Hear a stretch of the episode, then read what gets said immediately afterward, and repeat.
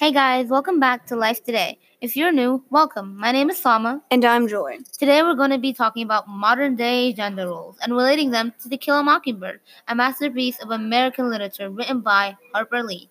Hey guys, to start this conversation, I'm going to tell y'all about the Colorado Silver Bullets. So, in the 1950s, all women were forced to stop playing baseball. Even though this ban was eventually lifted, many women were still not willing to play baseball because they didn't want to be judged by their society. The Colorado Silver Bullets were the first women's baseball team to break the gender rule that only men were allowed to play baseball. This team was willing to venture into uncharted territory and to stand up for what they believed is right so that girls today can feel comfortable with playing whatever sport they choose. This is very similar to what Scout, one of the main characters from To Kill a Mockingbird, had to deal with because she was willing to wear whatever she wanted and to act however she felt was fit. And she didn't worry about what others thought and worried about.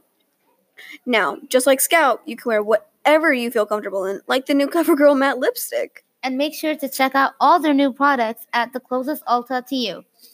Well, to get back to our subject. Another example of a gender role is how judicial decisions can be biased based on gender. According to a new study published in the journal Social and Psychological and Personality Science, judges may be just as biased or even more biased than the general public in deciding court cases where traditional gender roles are challenged.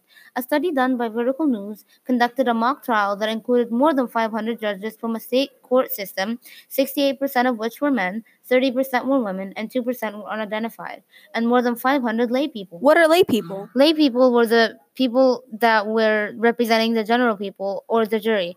59% of them were men and 41% of them were women. The, the lay people were recruited online to take a part in the study. The mock trial was a divorce case where the father and mother both wanted primary custody of their two children. Both spouses wanted full time jobs both spouses worked full time jobs and sometimes had conflicts with caring for their children. Judges and laypeople who supported traditional gender roles allocated more custody time to the mother than the equally qualified father. But the percent of judges in the sample gave the father the, only 3% of the judges in the sample gave the father more custody time than the mother. This is related to the Kill a Mockingbird because the 1930s court system was only made up of male attorneys, male jury, and male judges, so a woman's perspective wasn't accessible, which was shown in the trial that took place in To Kill a Mockingbird. Well, in conclusion, gender roles have been changing overall, but unfortunately they still do exist. Thank y'all for listening to this week's podcast. Please tweet us about what you think about gender roles. See you next week.